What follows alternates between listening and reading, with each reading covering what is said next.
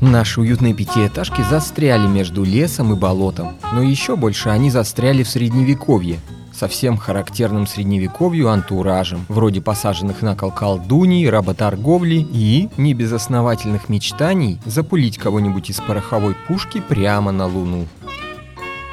Привет, жители, в эфире «Озерские новости». И я, их воскресший ведущий Алексей Костин.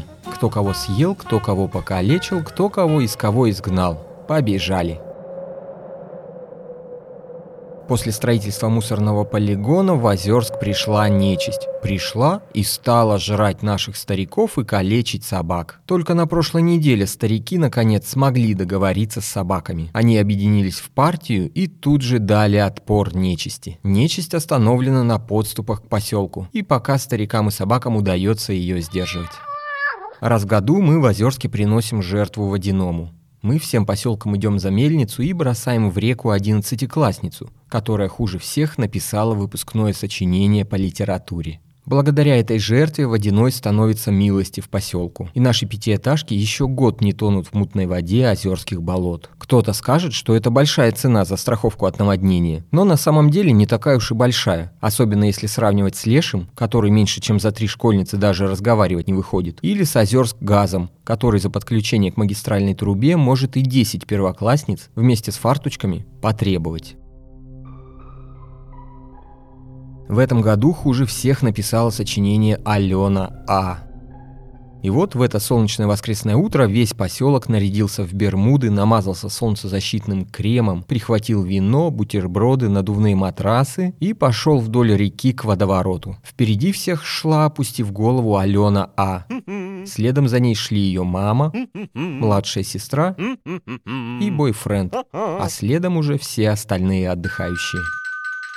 Игорь Береста, приехавший к нам из Ярославля, ученик исследователя нечисти славяноведа Мишанова, приехавшего к нам из Костромы. Игорь Береста жил с Мишановым в одной коммунальной квартире и тяжело переживал гибель своего учителя. Мишанов был Бересте не только отцом, учителем, старшим братом и соседом, но еще и личным поваром. Мишанов отправился на тот свет, а приготовленный им борщ еще три дня радовал желудок Бересты. Но ничто не вечно, даже в Озерске. Борщ закончился. Начало началось несварение. Береста пробовал сам готовить еду. Несварение перешло в запор. Береста стал покупать готовые обеды в магните. Запор превратился в свою полную противоположность. Таблеткам из аптеки Береста не доверял, поэтому отправился за народными средствами в поселковый архив. В поселковом архиве Береста обнаружил тысячи старинных берестяных грамот. Многие были исписаны рукой озерских древлян и кривичей. Но были и другие, совершенно пустые берестяные грамоты. И, конечно, эти пустые берестяные грамоты грамоты привлекли его внимание. Береста стал разбираться и понял, что в одни из них явно заворачивали древнюю колбасу, а другие точно использовались для сушки чьих-то кроссовок. Третьи, в рулонах шириной 60 сантиметров, цветные в крупный горошек, точь-в-точь, точь, как обои в их бересты с Мишановым комнате. Но больше всего ученика Мишанова, страдающего от проблем с пищеварением, обрадовали берестяные грамоты, висевшие в самом дальнем углу, на отдельном крючке, узкие, длинные, очень мягкие и самое удивительное, со втулкой внутри, которая смывалась прямо в унитаз. Нам в студию поступает информация, что жертвенная церемония уже подошла к водовороту. Гриша Уж связал Алену крестиком. Левую руку к правой ноге привязал, а правую руку к левой ноге. Разрешили бойфренду попрощаться со своей любимой. Он подошел, дрожащей рукой прикоснулся к глазам ревущей Алены, убрал слезы с ее щек, а потом прижал ее к себе и неуверенным голосом сказал «Не переживай, все будет хорошо». «Да ты перед выпускным сочинением мне то же самое говорил», — ответила Алена. Потом бойфренда попросили отойти. Двое бойцов ССН службы спасения от нечисти подняли Алену, размахнулись и бросили ее в реку. А Алена в воду упала, но тут же всплыла. Взяла и не стала тонуть. Плавает на поверхности, а на дно не идет. Сначала все удивились и охнули, а потом кто-то крикнул «Она ведьма!» И весь поселок закричал «Ведьма! Раз не тонет!» На берегу забегали и засуетились. Аленина мама бросила Алене спасательный круг но круг засосало в водоворот. Тогда Ленина младшая сестра бросилась в воду доставать Алену. Но бросившуюся сестру затянуло водоворот следом за спасательным кругом. Тогда уже бойфренд достал откуда-то гарпун, замахнулся и метнул его в Алену. Попал в подол платья. Алену вытянули на берег и стали разводить костер. Алена испугалась, закричала, что не хочет в огонь и что лучше привяжите ее к камню и еще раз бросьте в воду. Но подошедший Гриша уж успокоил ее и сказал, мы тебя жечь не будем, у нас тут не средневековая Европа. Мы тебя согреть хотим, чтоб ты после речки не простыла. Кто-то принес ей полотенце, еще кто-то дал кружку с теплым какао, усадили поближе к костру. И всем озерском дружно затянули старинную украинскую песню. Из поселка стали подпевать собаки и выть старики.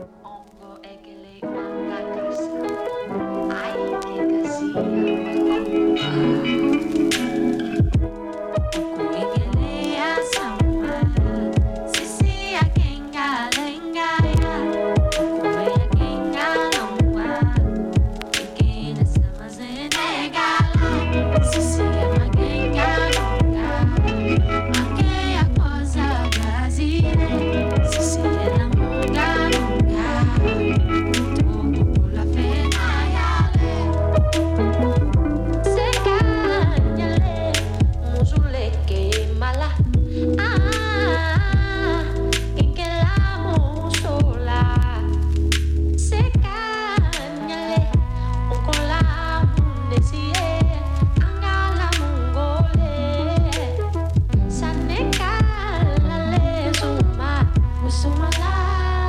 пришли к нам в студию, спели, сыграли и даже немного станцевали «Будучи». «Будучи» образовались после встречи вокалисток Сафали, Светланы Семеновых и Алины Иквы с Ильей Чистяковым. Музыканты верят, что их свела звезда Сириус, что находится на носу большого пса Вулу да Калулу, что бы это все ни значило. А мы продолжаем озерские новости. Кто кого съел, кто кого покалечил, кто кого из кого изгнал. Бежим дальше. «Если я ведьма, почему вы меня не стали жечь? Ведь всех остальных ведьм в поселке сожгли», – удивленно спросила Алена Гришу Ужа. Да, сожгли и не подумали. А в среду в болотах начинается международный шабаш, а нам от Озерска послать некого. А теперь у нас ты есть. Будешь нас там представлять», — сказал Гриша уж и заботливо, как-то по-отцовски, приобнял Алену. Алена попытала отстраниться, но Гриша уж держал ее крепко. Больно колола нежную девичью кожу, жесткая ужовья чешуя. Только что в Твиттере сообщили, что в единстве стариков и собак начался раскол. Сначала собаки стали бороться за право выходить на пенсию, а в ответ старики потребовали права нюхать попы друг друга. Напряжение в партии растет, и кое-где начинается уже открытое противостояние. Но, несмотря на эти разногласия, старикам и собакам все еще удается удержать нечисть на дальних подступах к поселку.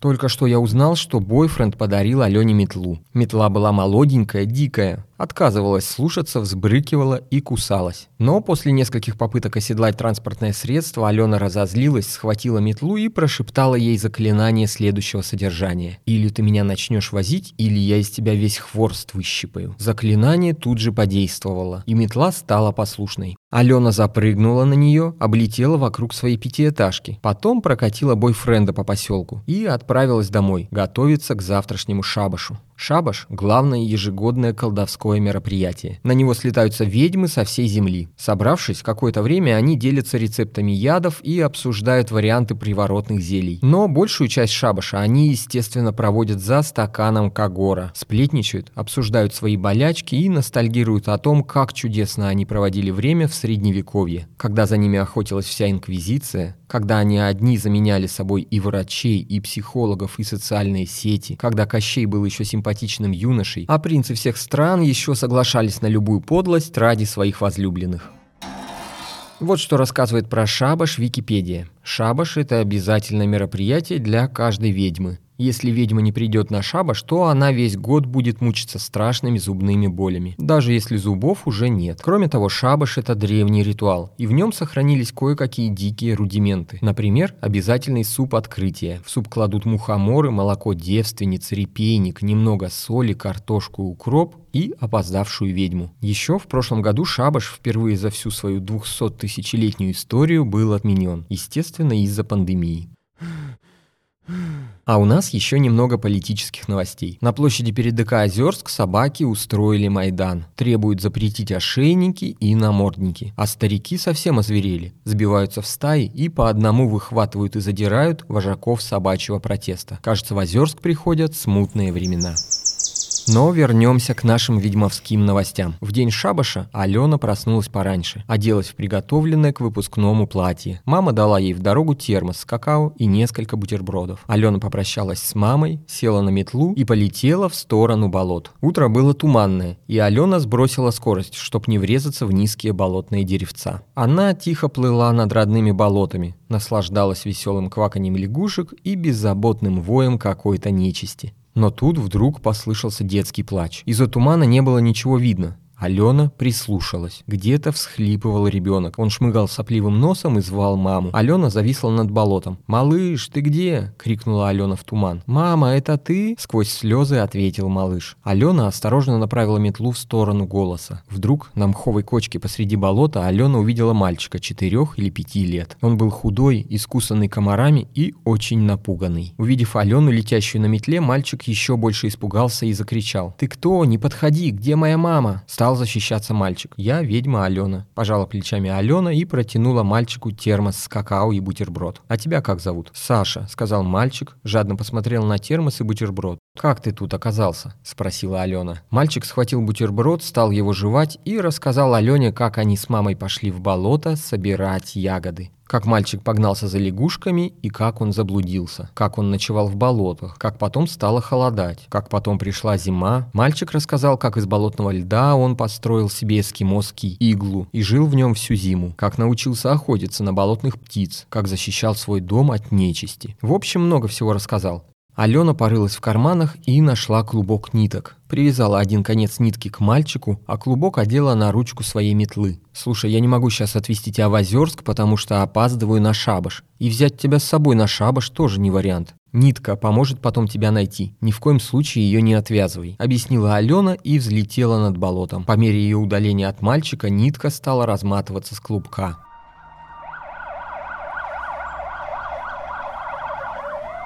А пока нитка в болотах за Озерском разматывается, давайте расскажу, что еще происходит в самом Озерске. Вместе со смутными временами в Озерск из леса вышел заросший мужчина в рваной иностранной одежде. На ломаном русском он объявил себя лжемэром первым, чудесно спасшимся сыном нашего любимого мэра. Заросший мужчина объявил, что вся власть в поселке теперь принадлежит ему, и сел посреди площади перед ДК Озерск на трон. На трон, который принес вместе с собой из лесов.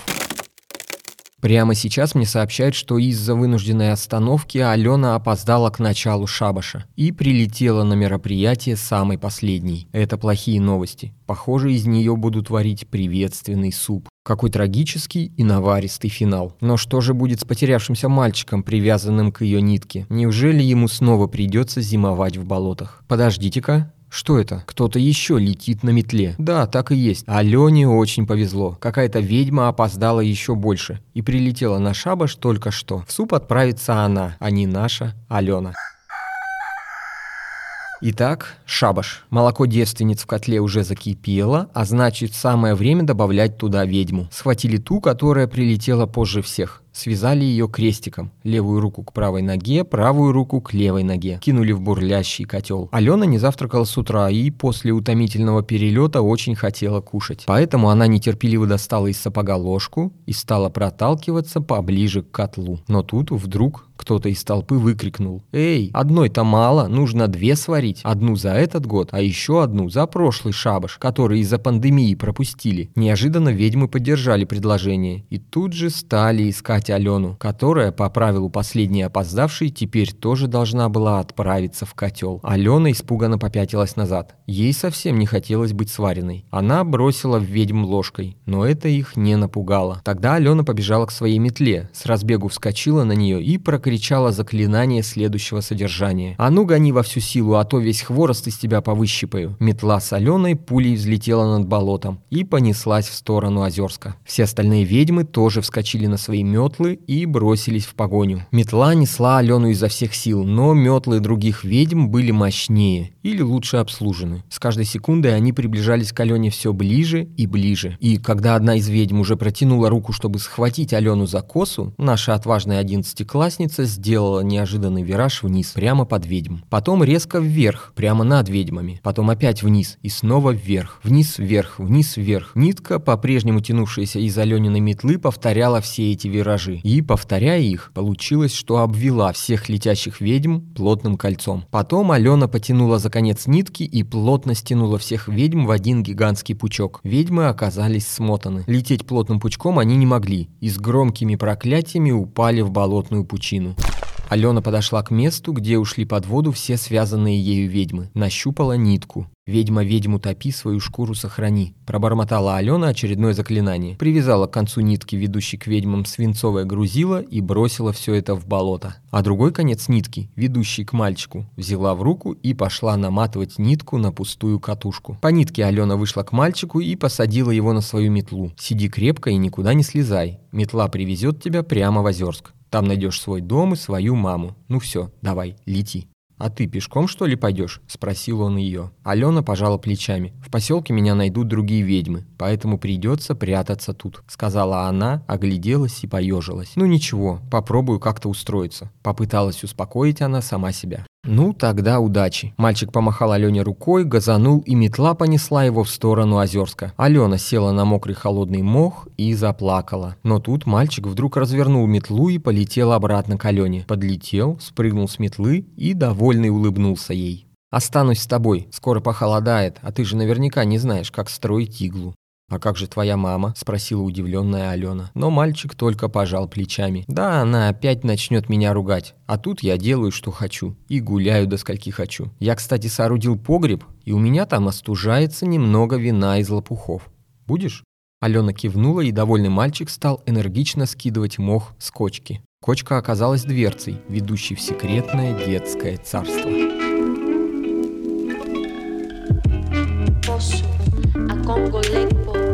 say I say Okoto, isi Mongolede, Faketi Bukusu, and the back in the make a low, Anessa Koju, Anessa Koju, a Bakala Bekin.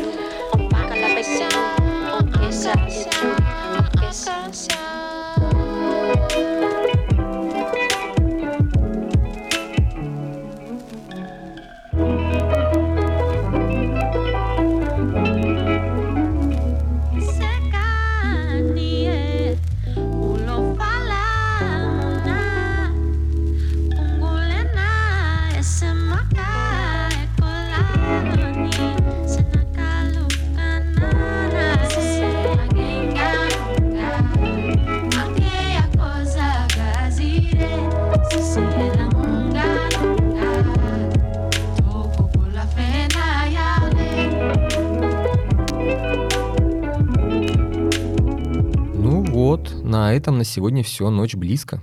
Одевайтесь покрасивее, берите соль повкуснее и не забудьте бокалы. Сегодня нет ни затмения, ни полнолуния. Телец, слава богу, вышел из Марса. И даже странные знаки на пшеничных полях за Озерском сами пропали. А значит, после того, как посыпем соль вокруг уютных пятиэтажек, не придется сразу бежать домой и молиться богам. Сегодня можно чуть-чуть расслабиться, открыть вина, поболтать с соседями и просто посидеть на теплой травке, обнимаясь и любуясь на Озерск московский кроваво-алый закат. С вами был Лёша Костин и наши еженедельные Озерские новости. Услышимся скоро, надеюсь, что со всеми.